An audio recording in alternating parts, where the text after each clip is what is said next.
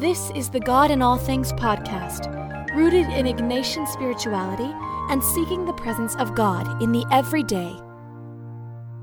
Some of the best wisdom from St. Ignatius comes from his first principle and foundation, at the beginning of the spiritual exercises. It tells us the purpose of our life in God and how we're supposed to live it. Here's a contemporary translation from the Jesuit David Fleming.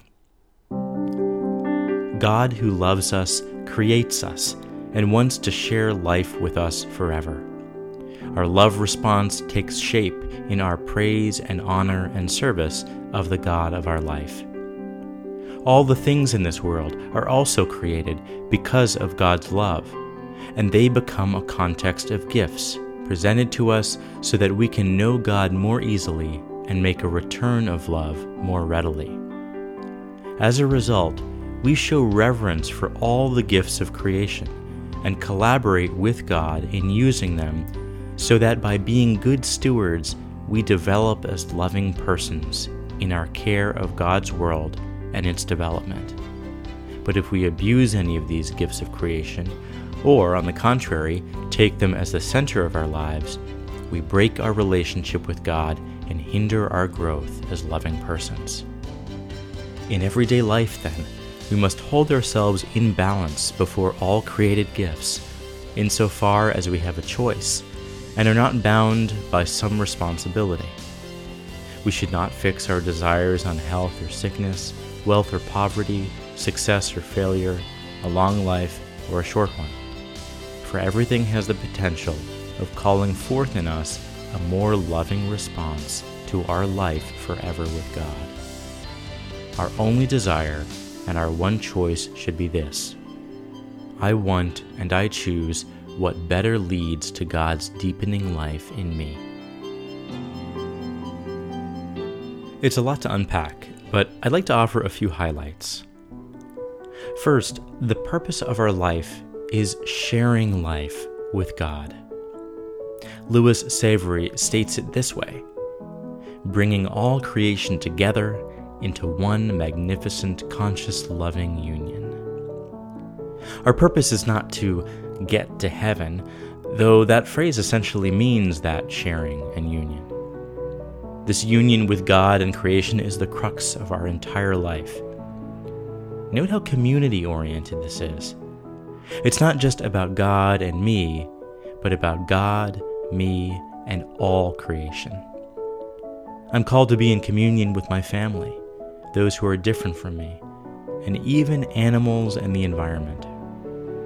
Ignatius then says all that is given to us by God are gifts that ought to help us to that end.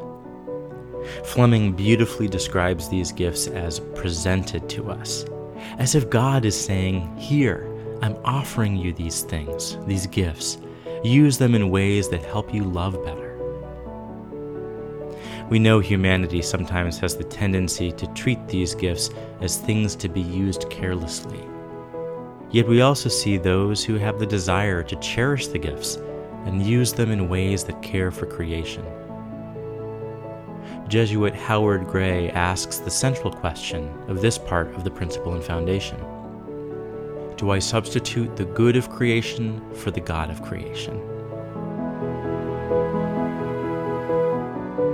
Then Ignatius calls us to an indifference before all created things in other words, not clinging to one gift or another.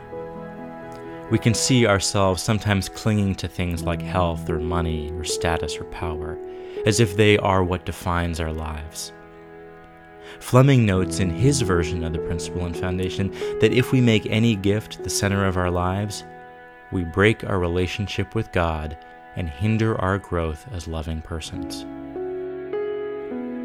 Growing as loving persons is the trajectory of the spiritual life the principle and foundation is trying to convey.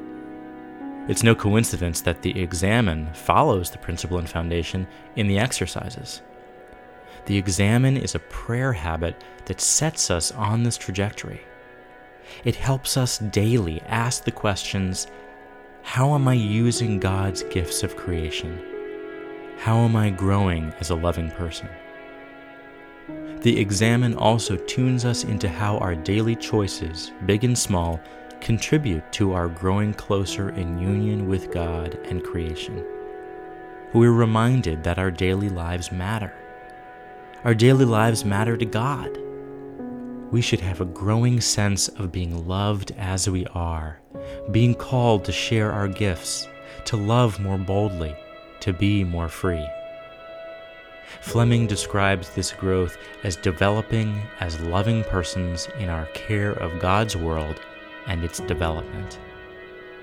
The principle and foundation reveals that God wants us to be free to choose to love.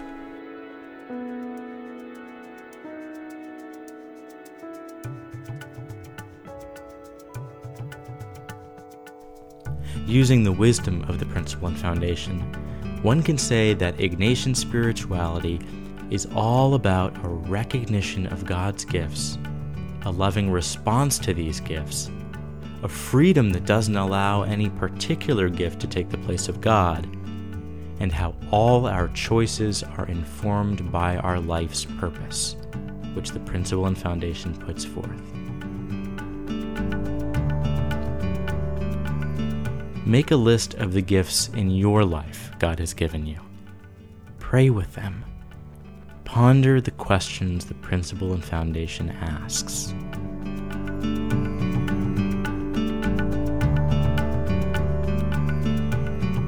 To learn more about the Principle Foundation, freedom, and other elements of Ignatian spirituality, visit and browse godinallthings.com.